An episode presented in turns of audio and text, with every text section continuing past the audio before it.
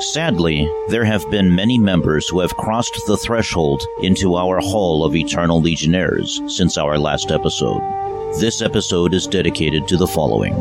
Oscar Cerda Ramirez, SL21171, from Costa Rica Garrison. Kevin Laining, BH669, an early member of Midwest Garrison. Matthew Bedogni, TK6280, of Outpost 42, New Zealand Garrison. Donald David Dunn, TK10436, from Florida Garrison's Mackenzie Squad. Aaron Landeros, ID 9929, from Skull Garrison. And Claudia Ivete Guerrero Ramirez, ID 25015, from Mexican Garrison's Imperial City Squad. Buckets off for these fallen members.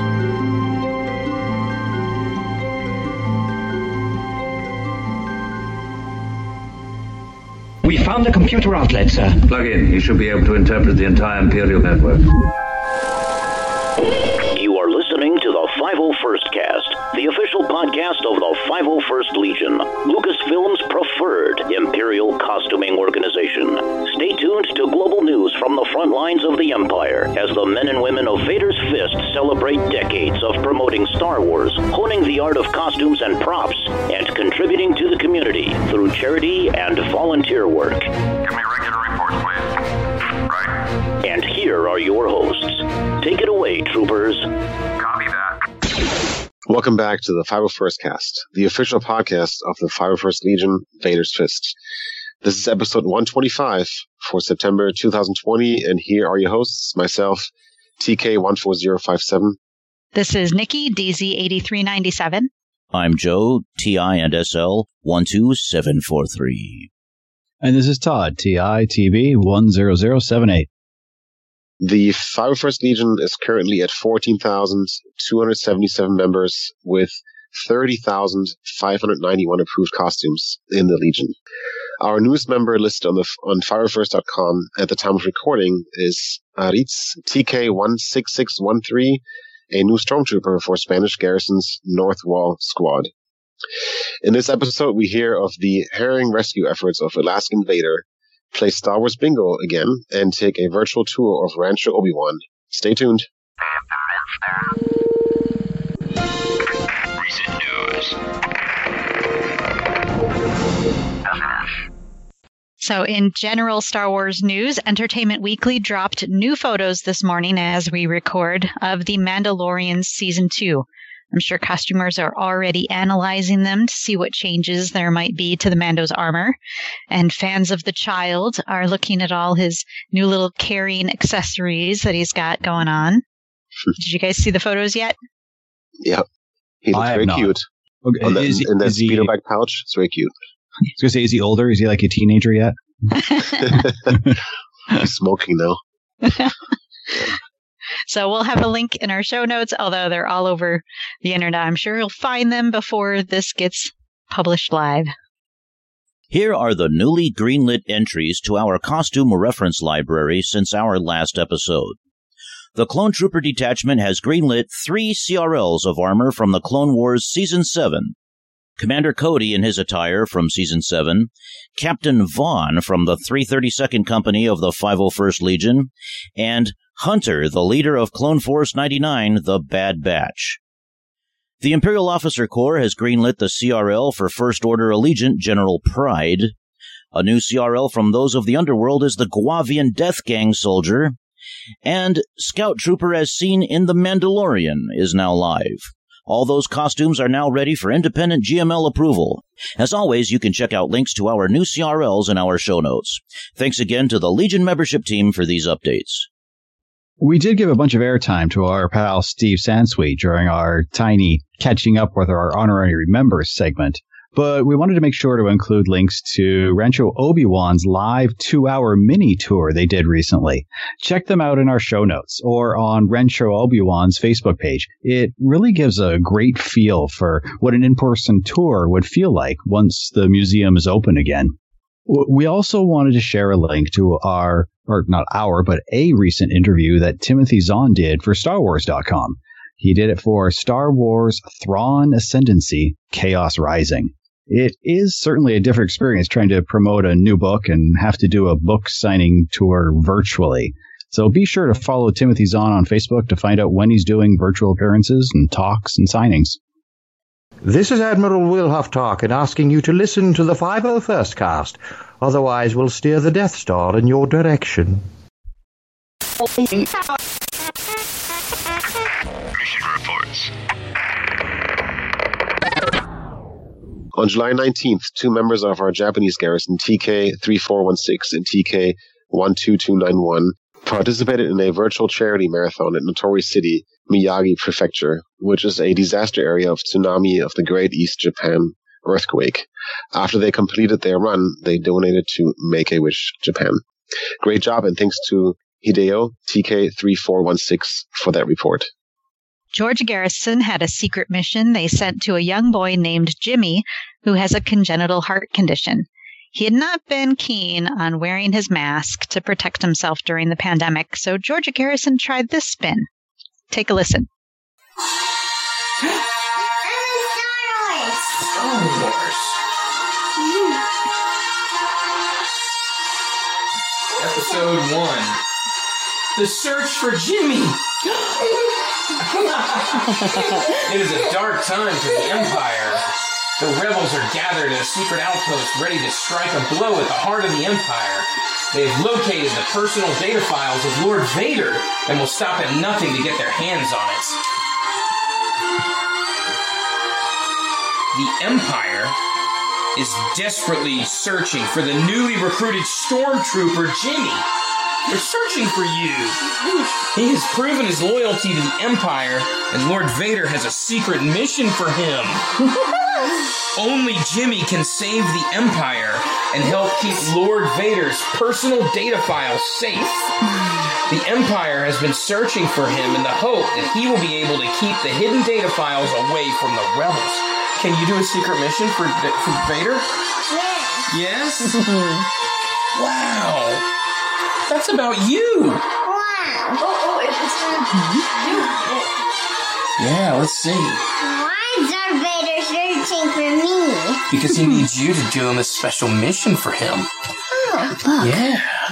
There's a broken Death Star. That's right.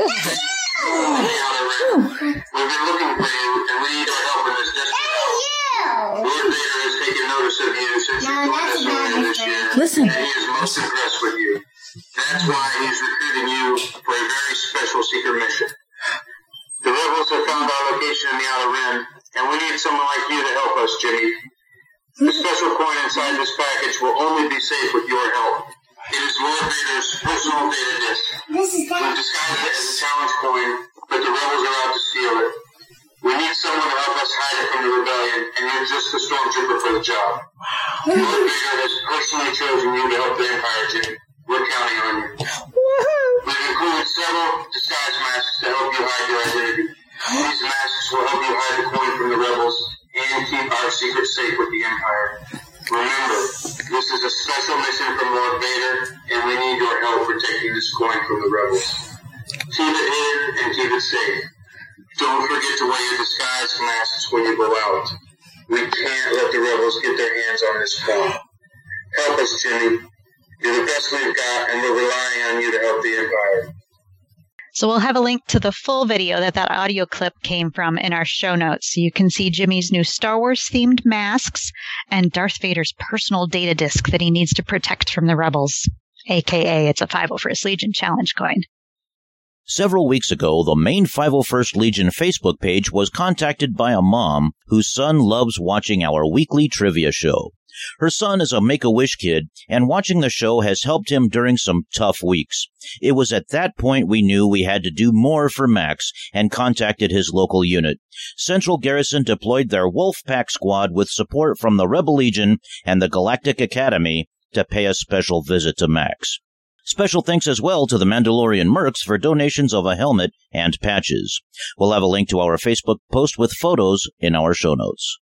Empire City Garrison attended their second Star Wars virtual bingo night to benefit the Cerebral Palsy Association of Nassau County, CP Nassau, on Wednesday, September 2nd at 8 p.m. This was part of their ECG virtual trooping efforts for September, and they had members participate over Zoom in costume. Even with COVID-19 restrictions slowly being lifted in their area, in-person trooping opportunities have been limited, and they continue to get cancellations for many upcoming events. This was another fantastic opportunity to do a virtual interactive live event for a worthy charity and help them raise funds during these challenging times. CP Nassau ran a really fantastic event for about 2 hours with 5 games of bingo, a DJ, and trivia games in between the bingo games. Like the first bingo night, CP Nassau used the services of LI Kick and All-Star Party LI to help put it together and ran it as free registration / optional donation event. They had around 50 participants, including 501st members, join the party, not only from ECH, but also from Northeast Remnant Garrison, Star Garrison, Columbia Garrison, Rebel Legion, and Saber Guild, plus some special guests, including Dominic Pace, Gecko the Bounty Hunter from The Mandalorian, and cosplayer Fluke Skywalker. This time, they had our members ask some of the trivia questions, and it definitely added to the interaction and helped feature some of the costume characters. Many 501st members answered the call to make some prize donations of Star Wars items, and a few made some substantial donations. ECG would like to thank Matt, Ron, Bill, Joe, and Chris for their donations, as well as some friends of the garrison, including the crew of the new First Order podcast. In the end, they supplied all the prizes for this event and enough items to help supply prizes for a possible third bingo event in late October. Matt from ECG did win 2 bingos. He was gracious enough to give his prizes to other very excited and appreciative participants. CP Nassau raised $650 in donations, and they greatly appreciated the support during this difficult time. CP Nassau is looking for a sponsor for their next bingo and want to do another Star Wars-themed version. Hi, this is David Collins, Star Wars voice actor and editor at Skywalker Sound. You're listening to the 501st Cast. Member Shoutout. Congratulations to July Trooper of the Month, Jake Sloan, SL99504, a.k.a. Alaska Vader from Alaskan Garrison.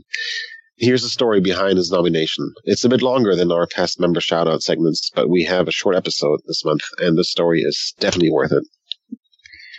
So many in the Legion know Jake for his constant support and informative instruction on the Sith Lord Detachment forums, to include but not limited to cooling fan setups, Vader suit-up tutorials, lightsaber modifications and upgrades, and his YouTube channel that documents most of the Alaskan Garrison activities. What most people are not aware of is that Jake is also an avid commercial drone pilot and photographer and videographer. Living in the great state of Alaska offers opportunities not found anywhere else in the world, such as crystal clear glacial blue lakes and rivers, epic landscapes, amazing wildlife, and the ability to hike deep inside the heart of a glacier. So Jake is always on the move and looking for an adventure and is always packing a camera or 2 or 3, among other things. On one of these such adventures, on July 14th, 2020, Jake went to a remote portion of Alaska about 1.5 hours outside of Anchorage called Archangel Valley. This valley is only accessible via a 5-mile-long washboard road strewn with boulders and rocks in excess of 2 to 3 feet, and is also completely outside of cellular coverage, and the mountains prevent the use of satellite transponder systems as well. It is important to note this road should not be traveled at speeds greater than 10 to 15 miles per hour due to the danger to occupants of a vehicle as well as the destruction of said vehicle. There is also a massive rock feature 25 miles from the end of the road rising 400 feet out of the ground called the Monolith that is frequented by rock climbers. So Jake reached the road's end at about 10 a.m. and started prepping his gear for the day's trek, and was interrupted by the sound of a blood-curdling scream on the wind. In such a remote area, it means only one of 2 things. Someone has fallen and gotten injured, or someone has been attacked by a moose or a bear. Jake paused and desperately tried to hear any other sounds to locate the source of the scream.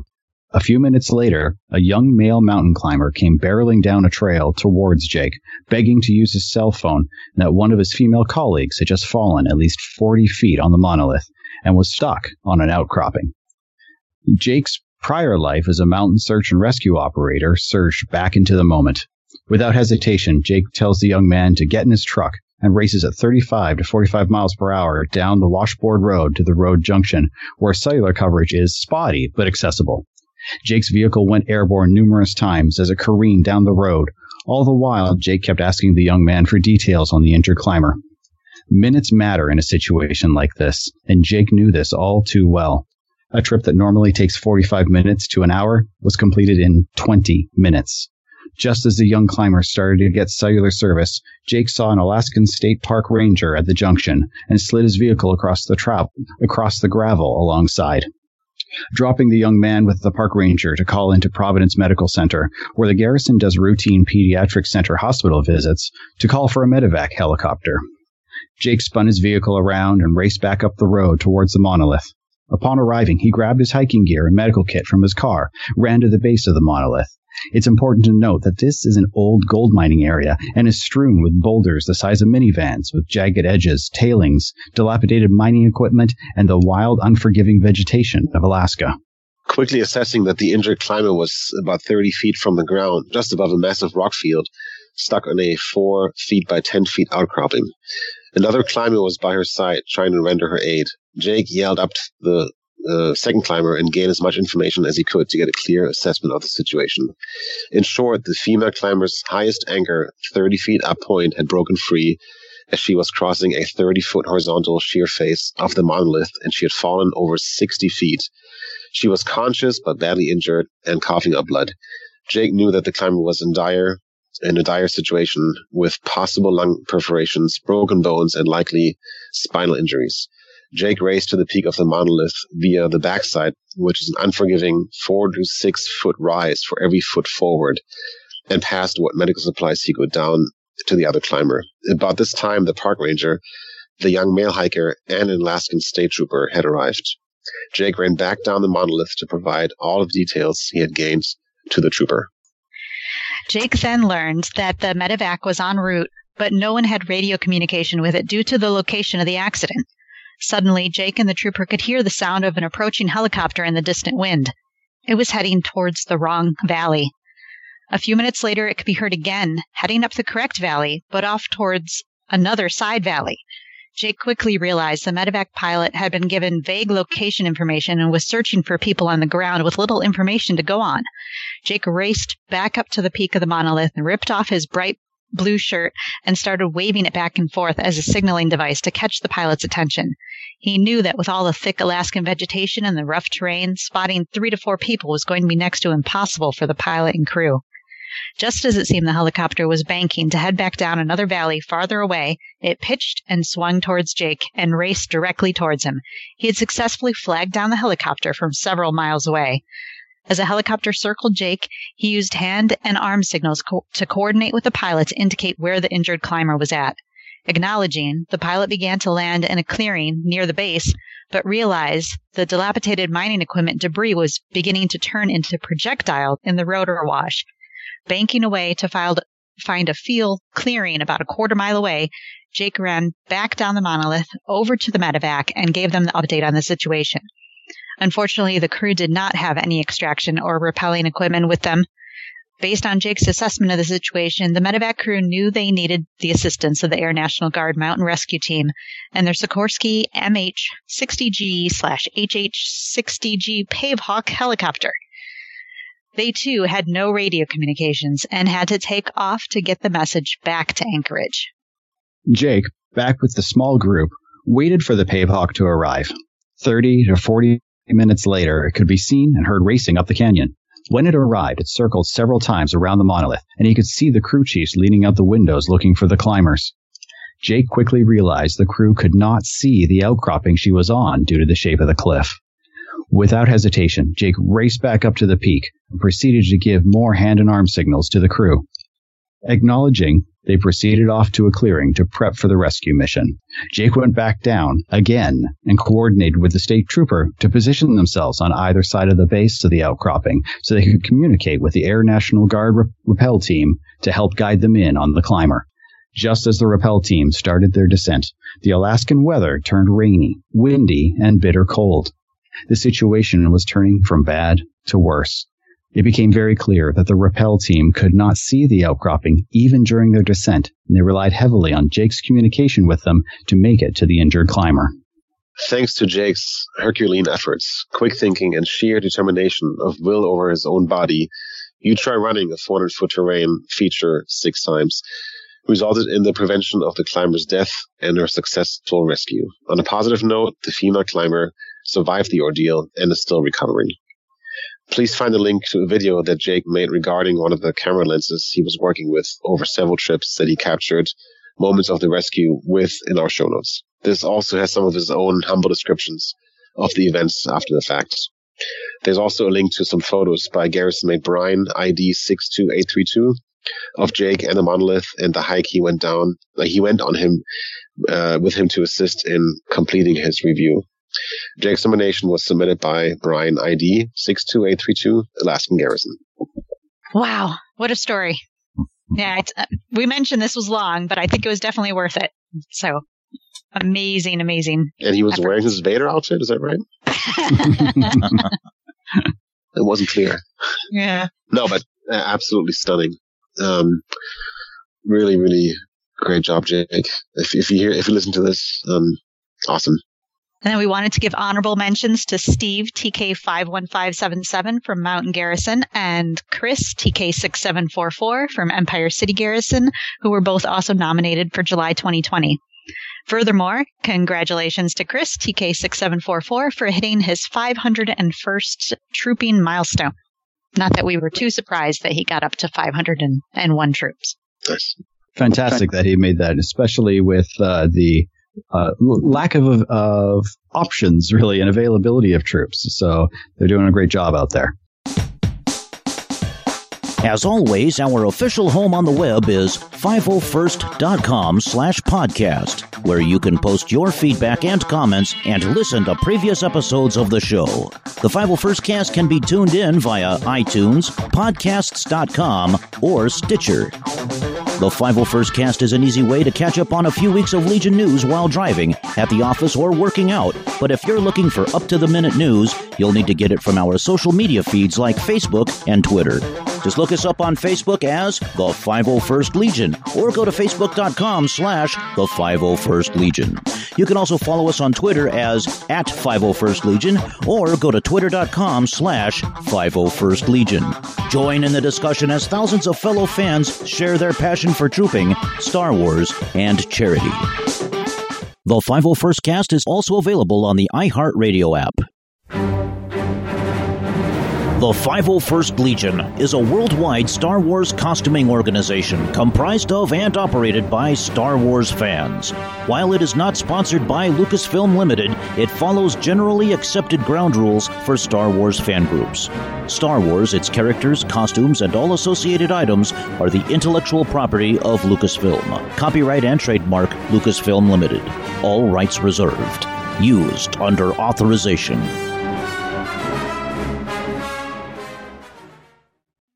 Like the first bingo night, CP Nassau used the services of LL Kick and All-Star Party LL. I think it's LI for Long Island. Ah, okay. Let me start that sentence over. It's just hard to tell with this font what letter's what. I was thinking it was like llama, like a capital L and a small L. I see your point, sir.